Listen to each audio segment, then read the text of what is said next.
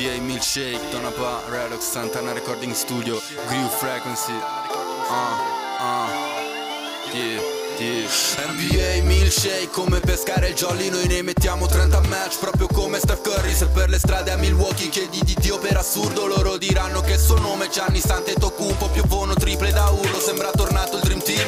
USA MVP un oro al collo KD Sembrava fosse Space Jam ma era la Summer League LeBron come Bill Russell e Wilt You gonna milkshake, milkshake, ah uh. You gonna milkshake, milkshake, ah uh. You gonna milkshake Come Doncic coi Mavericks Gonna milkshake come Arden che non può fare miracoli NBA milkshake, ok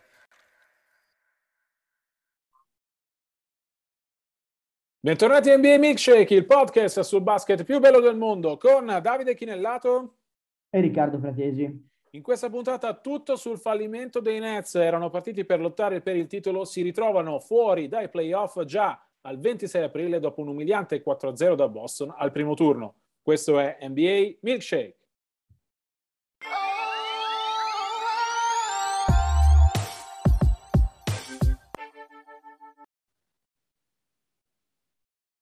Erano i favoriti per il titolo ad inizio stagione, siamo nemmeno alla fine di aprile e i Brooklyn Nets sono già in vacanza, umiliati, è il caso di dirlo addirittura, al primo turno dai Boston Celtics, un cappotto senza appello, doveva essere la serie più interessante del primo turno dei playoff, si è trasformata invece nella serie più corta, l'unica finita con un 4-0. Uh, eh, Riccardo, c'è tanta delusione ovviamente a Brooklyn, uh, non è del tutto inaspettato questo risultato se guardiamo a quello che è successo poi nel corso della stagione uh, la, la, decisione di Kyrie Irving di non vaccinarsi contro il Covid che ha portato prima alla sua sospensione e poi al suo status di giocatore part-time, i tanti infortuni, uh, compreso quello di Kevin Durant, uh, i tanti tentativi di Steve Nash di trovare l'assetto giusto, tentativi continuati secondo me anche in questa serie playoff contro Denver.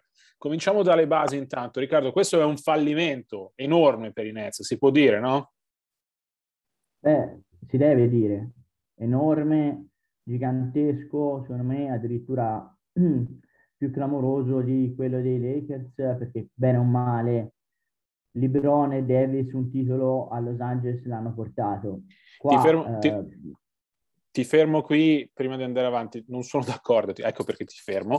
E secondo me, se guardiamo a questa stagione, il fallimento dei Lakers è decisamente più clamoroso, perché comunque non hanno nemmeno fatto i playoff. Uh, no. qui, qui parliamo, parliamo, invece di una squadra che hanno vinto, hanno vinto lo stesso numero di partite di playoff, zero. Sì, ma se, se, pesi le due cose, una squadra non è nemmeno arrivata al play-in, l'altra perlomeno uh, si, è giocata, si, è giocata, la serie uh, di primo turno. Comunque non siamo, non siamo qui a fare, a fare, comparazioni o a dare consolazioni ai tifosi dei Lakers che sono certo saranno eh, guardando questi playoff con tanto rammarico, ne diamo consolazione ai tifosi dei Nets, perché ovviamente uh, uscire al primo turno, uh, se il tuo obiettivo era vincere il titolo, è un fallimento. Di nuovo parola a te.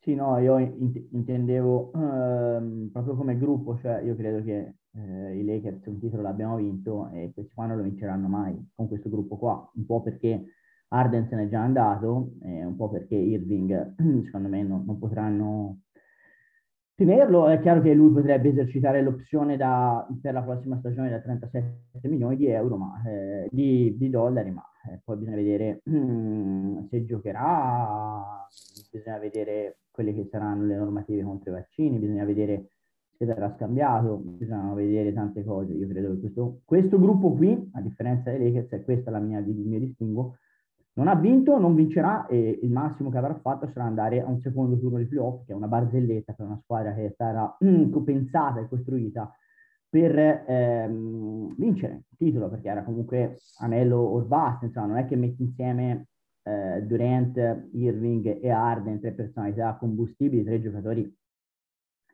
con talento offensivo eccezionale, ma con delle incognite a livello caratteriale gigantesche, eh, molto diverse l'uno dall'altro, ma eh, come valore assoluto assolutamente tutte significative.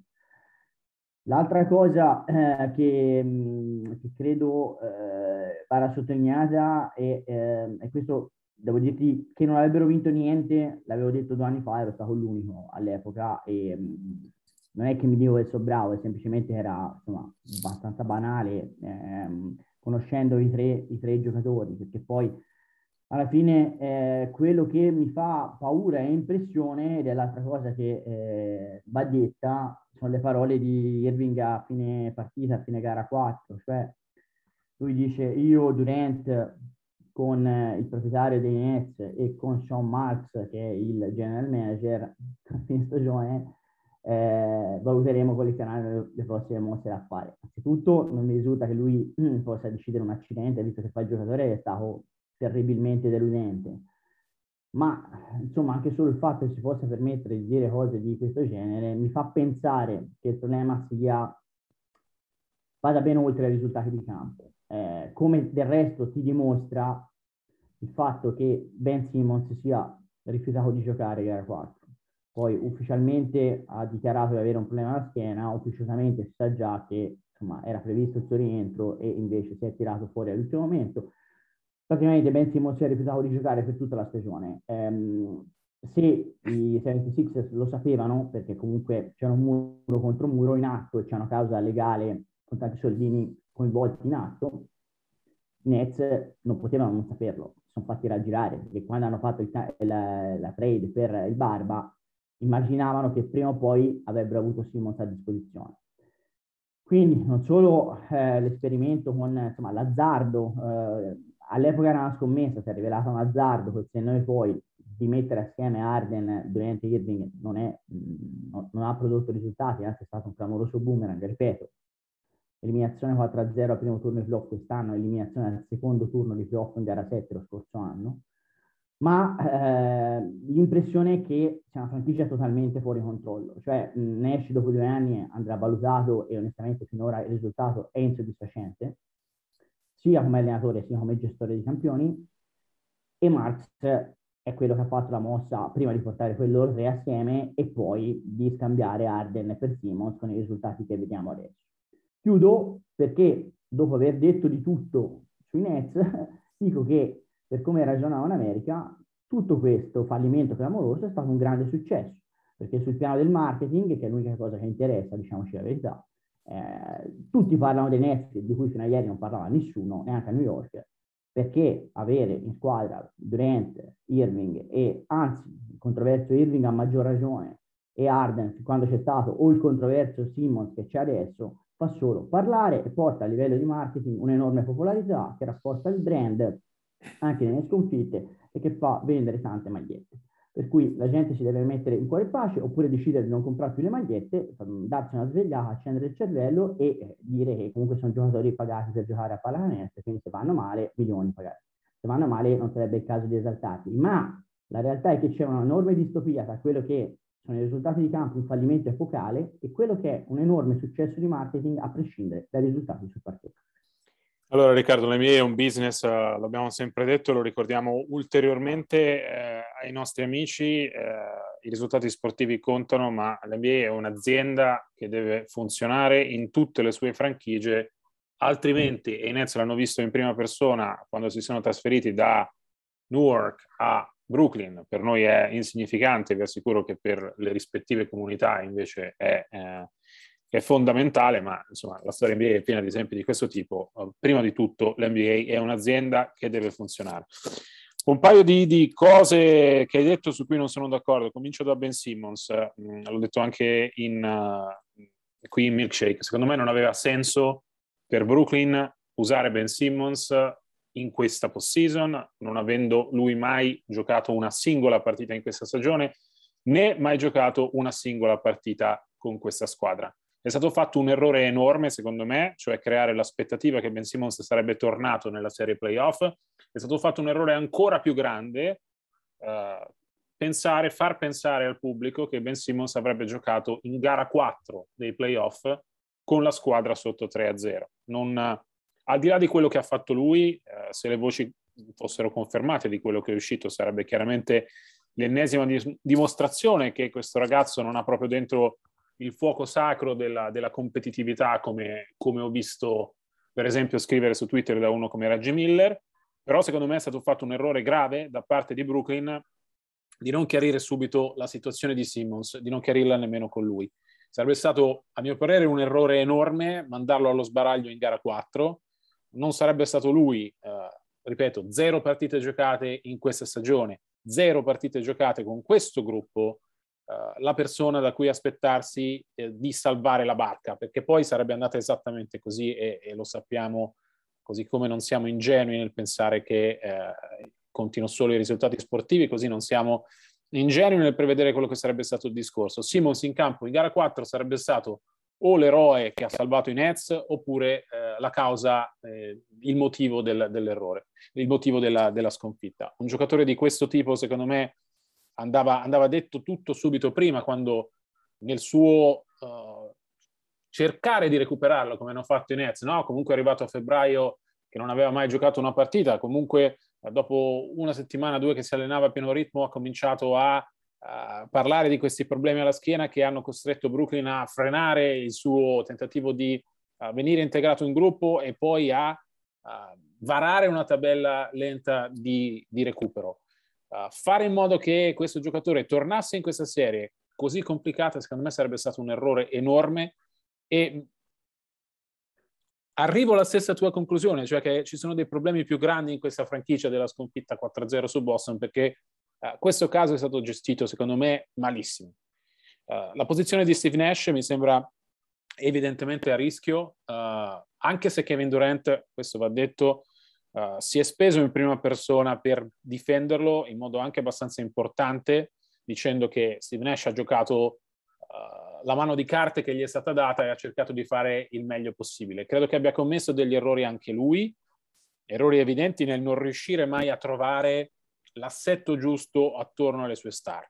Uh, come per Vogel, secondo me, visto che abbiamo fatto un parallelo con i Lakers all'inizio, uh, non sono solo uh, colpe sue, però secondo me anche lui ha delle colpe in quello che è successo in questa stagione di Brooklyn.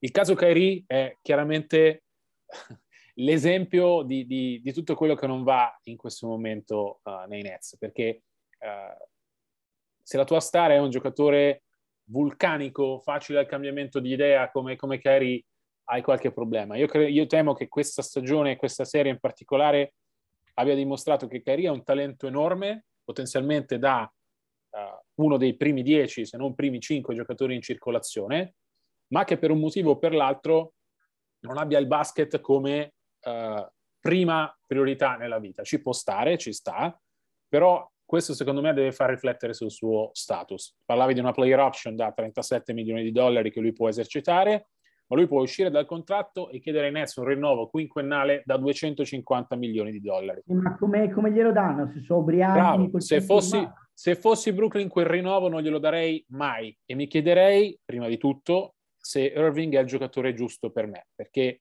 Durant ha 33 anni, eh, va per i 34, eh, ha dimostrato secondo me in questa serie dove Jason Tatum ha giocato molto molto molto meglio di lui, ha dimostrato di non essere eterno, di non essere indistruttibile, per cui Brooklyn deve chiedersi quanto lunga è ancora la finestra per vincere con Durant.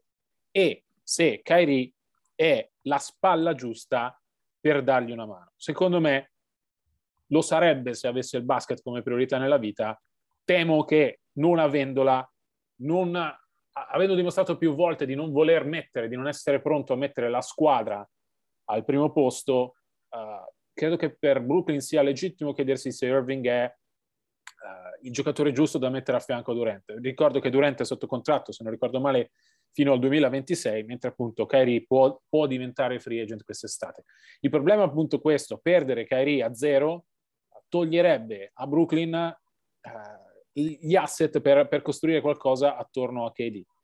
E allora anche qui temo che salvo invenzioni uh, di Sean Marks uh, su, sulla trade deadline, eh, ha fatto bene secondo me a citare anche la situazione di eh, lo scambio di Arden e la posizione di Marks come, come gestore di questa franchigia. Uh, I Nets hanno provato a creare un super team, ma temo che i super team siano passati di moda in NBA, no? C'erano due super team a inizio stagione i Nets favoriti secondo i bookmakers e i Lakers secondo i favoriti per i bookmakers. Siamo a fine maggio, sta finendo il primo turno dei play, scusate, siamo a fine aprile, sta finendo il primo turno dei playoff, nessuna delle due favorite di inizio stagione è ancora in corsa. E tra le squadre che possono vincere il titolo, tra le squadre seriamente candidate al titolo, nessuna segue il modello uh, dei super team. Questa è un'altra, secondo me, indicazione importante, che quel modo di concepire le franchigie che aveva portato al titolo dei Miami Heat, per esempio, e aveva anche portato al titolo dei Lakers del 2020, perché eh, non erano tre superstar, però uh, LeBron James e Anthony Davis erano stati messi assieme con questa idea.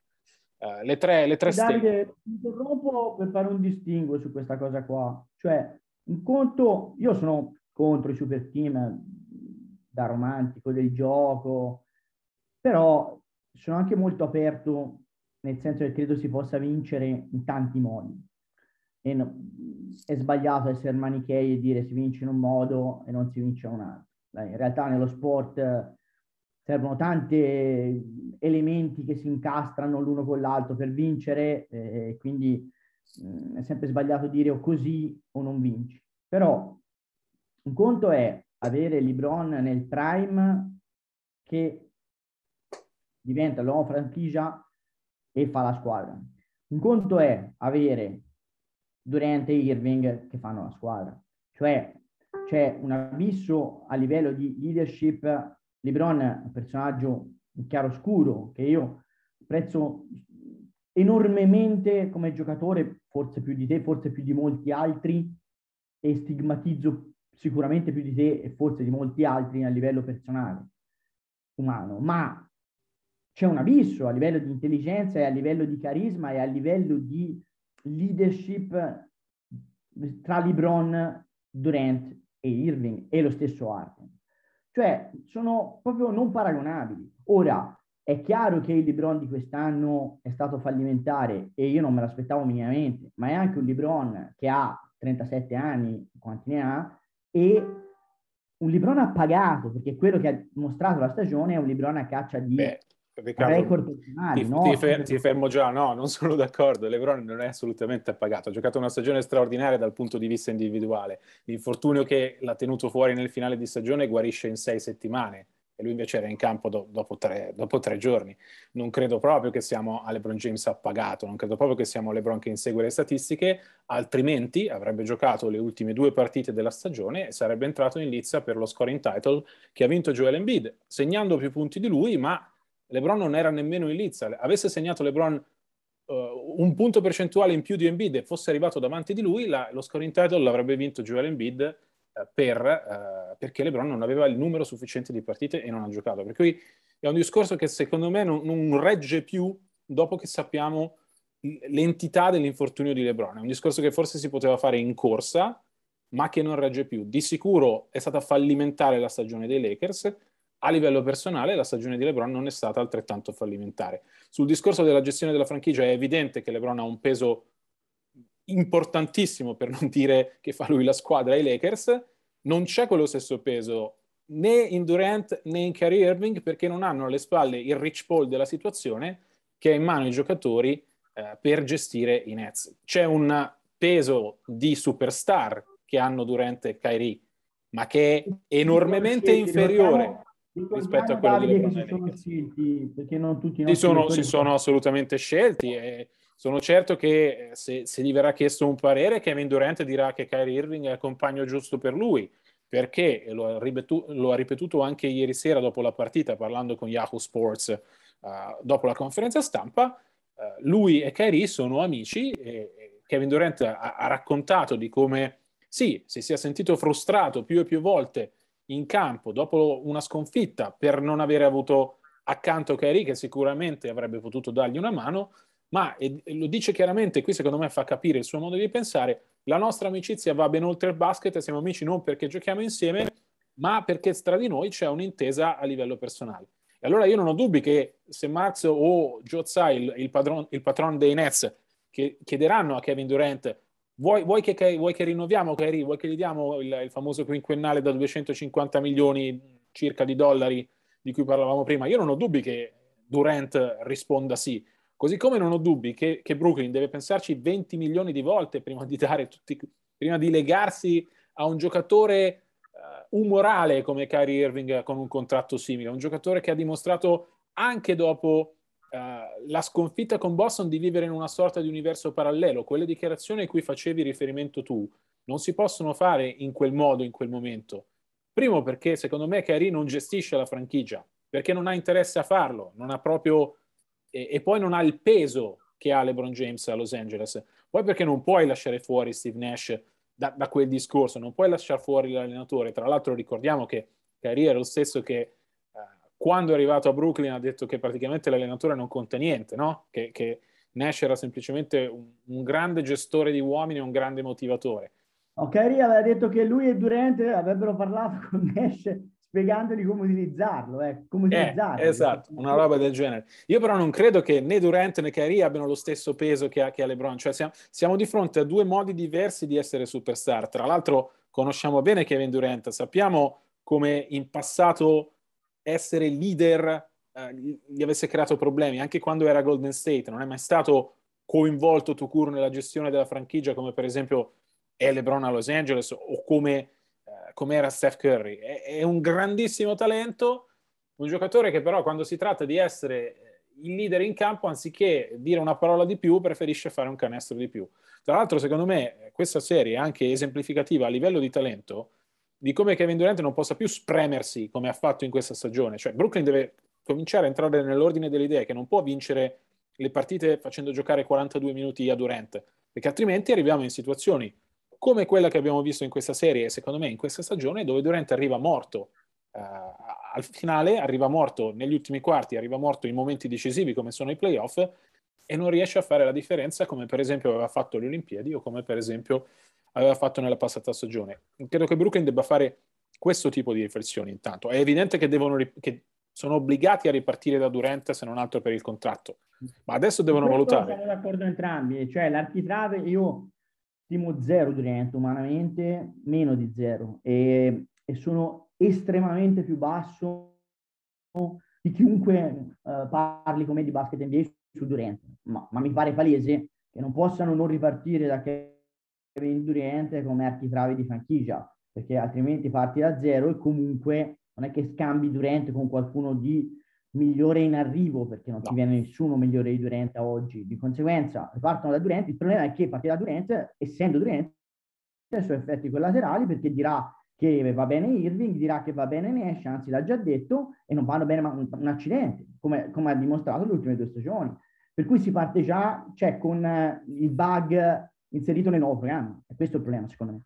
Ed è un problema che andrà valutato. Io credo che stavo dicendo prima che la finestra di Durant non è eterna e secondo me questa stagione comincia a scalfire eh, innanzitutto il suo status no? di, di, fenomeno con uno, massimo due giocatori migliori.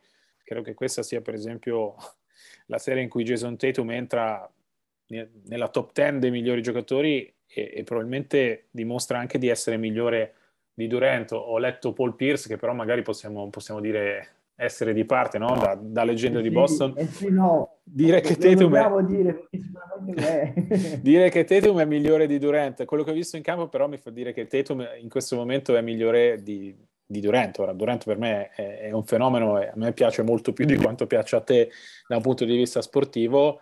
Uh, però ecco, l'ho visto innanzitutto stretto nella morsa della difesa di Boston, incapace nelle prime tre partite di uscirne e poi surclassato da uh, un giocatore che uh, è, è, fa parte della nuova generazione. Tatum ha 24 anni, secondo me ha giocato molto ma molto meglio di Durant e con questa serie entra nel, nel novero delle, delle, superstar di elite, nei, nei, migliori 10 giocatori NBA e magari qualcosina uh, in un club un po' più ristretto di, di top 10.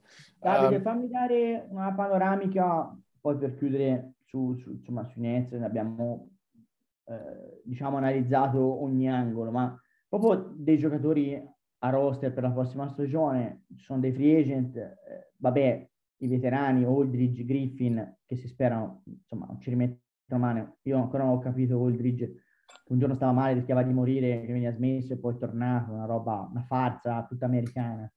Chiaro che Aldridge e Griffin non ci rimetteranno mano, io penso che abbiano finito a livello di carriera NBA sicuramente Aldridge, probabilmente Griffin.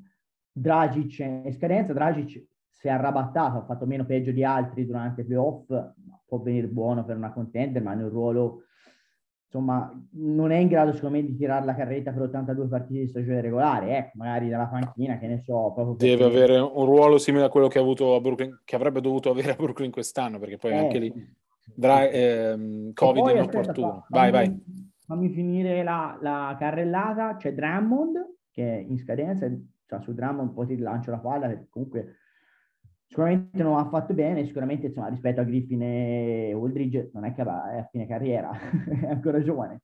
Eh, e poi soprattutto ci sono due giovani, che se non sbaglio sono free agent, che sono Claxton, che al di là delle, de, dei mattoni che ha tirato dalla lunetta, comunque un centro giovane che ha delle prospettive, sono altro atletiche di energia, e lo stesso Brown che cioè, comunque è un giocatore non solo giovane, ma difensivamente porta qualità eh, ed è stato uno dei meno peggio sicuramente dei Nets per tutta la stagione e in questa serie. E di conseguenza, cioè, cioè, mi sembra che ci sia rifare tutto il roster, ecco, cioè, questo, cioè, non so se fai la conta, ci arriva, Mills c'ha una, una player option. Una player option, esatto. È un roster che chiaramente va, va ripensato, ma parlavamo prima, l'architrave ovviamente Kevin Durant, hanno un contratto, hanno Ben Simmons a contratto, anche qui andrà capito cosa fare con Ben eh. Simmons, quanto è grave eh, la frattura che si è creata per quello che è successo prima di gara 4. Simmons ha altri tre anni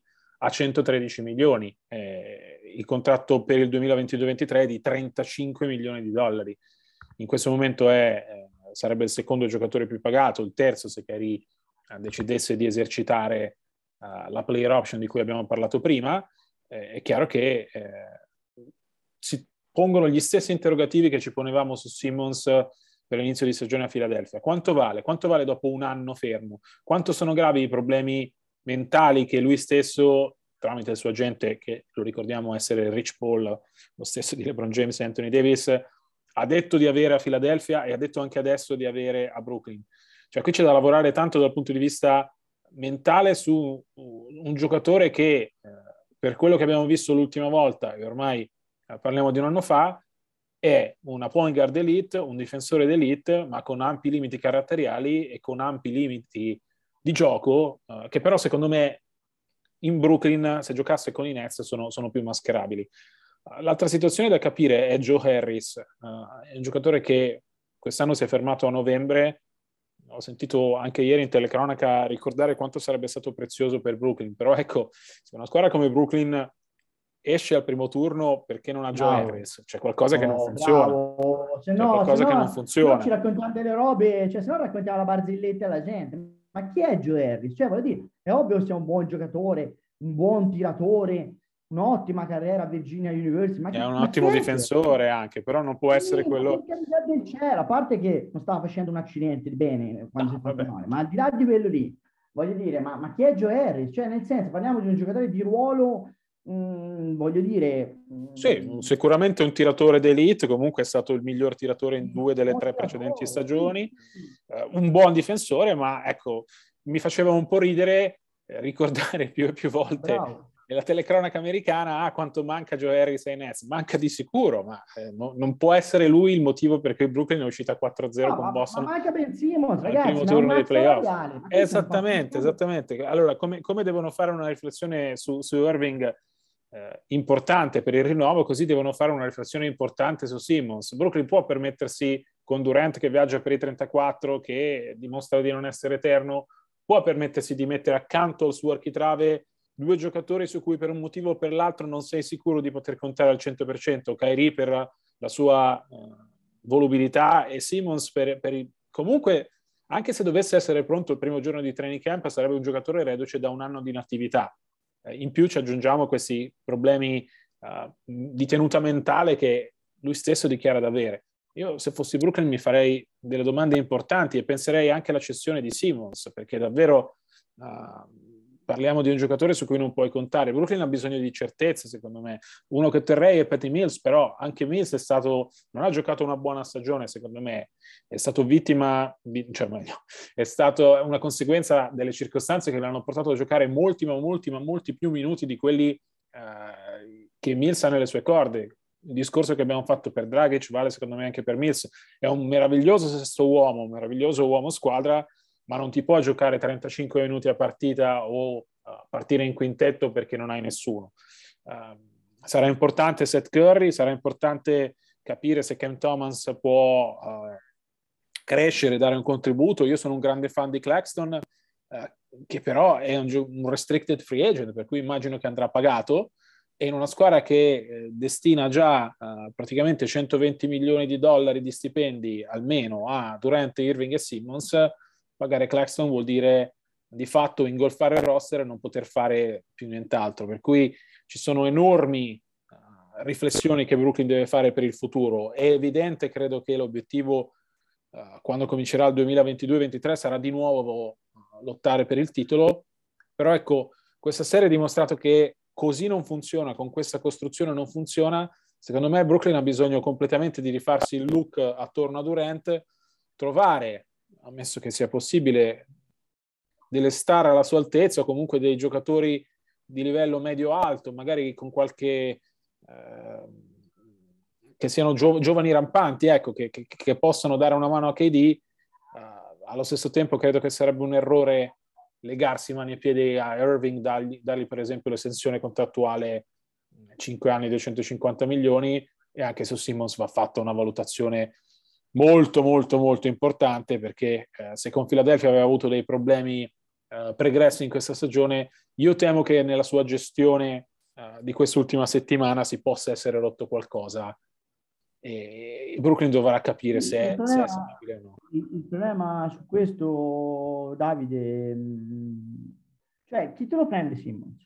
Eh. Dopo un anno di inattività, dopo aver litigato con tutti a Filadelfia, dopo aver litigato di già pur senza giocare con tutti a Brooklyn, eh, in un ruolo in cui comunque mh, mm, non solo ha un massimo salariale che per i prossimi anni ti lega mani e piedi, ma proprio è un ruolo ingombrante anche in campo, perché è un giocatore che in passato, quando gli è stato chiesto di giocare da lungo, ha sempre detto di no.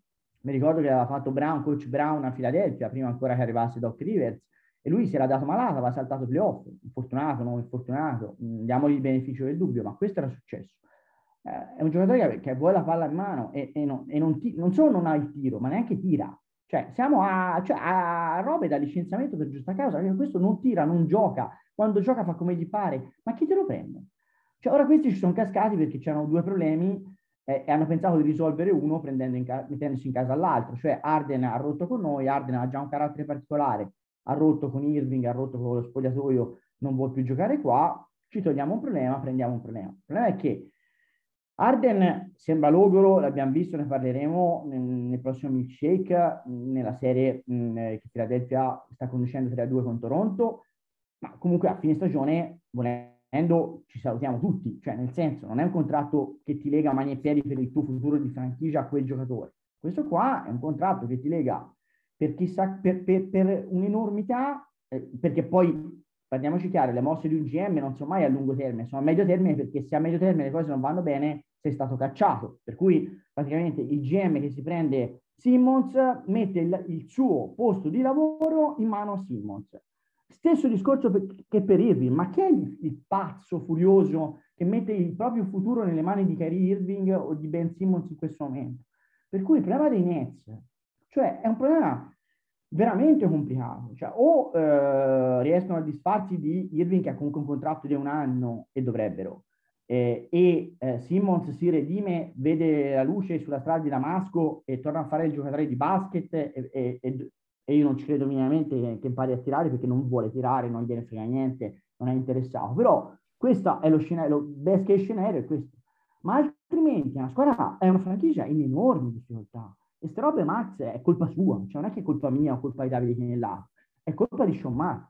Se poi lui mi dice, eh sì, ma le, le, le maglie di Irving, Arden, eh, Durante e Simmons si vendono come il pane, e allora io alzo le mani e gli dico, bravo Sean Max, sei un grande eh, venditore, vai a vendere, vai a giocare in borsa, ma come GM NBA sul piano sportivo deve andare a mettere il grano e non, e non a fare il GM, cioè sono due piani di lettura diversi se uno mi, mi, mi, risponde come obiezione, sì, ma ci abbiamo fatto i soldi, ma io non è, lui. Non è, un'obiezione, non è, un'obiezione, che può arrivare da Marx, che il suo futuro eh, sportivo eh, se lo gioca non, oh, non sulle magliette, ma, ma, sui risultati. Cioè lui è stato assunto per far vincere il titolo a Brooklyn, non ci è riuscito per ora.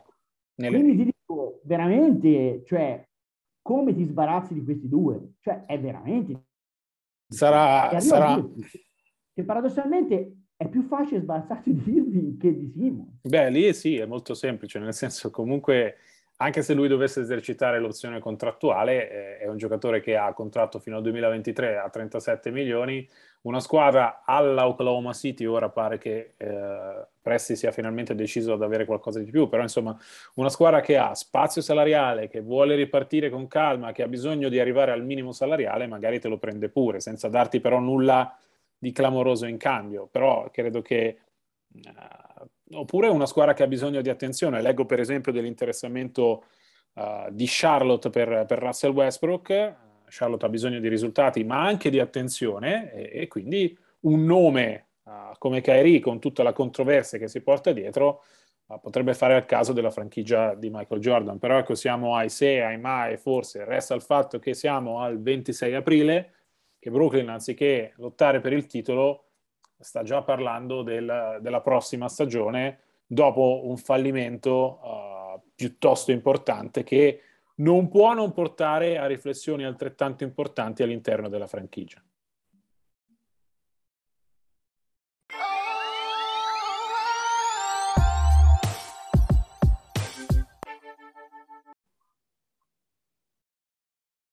Si chiude qui la puntata numero 24 della quarta stagione di NBA Milkshake. No, vi, ricordo, vi, ricordo che per tutte le informazioni 24-7 sull'NBA, breaking news, approfondimenti, ci trovate giorno e notte eh, su tutti i nostri social, ma in particolare su Twitter. È arrivato Elon Musk come nuovo eh, principale, vediamo come vanno le cose. Allora, at di chi nel lato, at rfrat75. Vi ricordo che le musiche sono una coproduzione tra eh, Glue Frequency e Donabba e vi do appuntamento a settimana prossima, indicativamente martedì, ma come vedete cerchiamo di oscillare un pochino anche in base a come vanno le cose. A presto e buoni playoff NBA.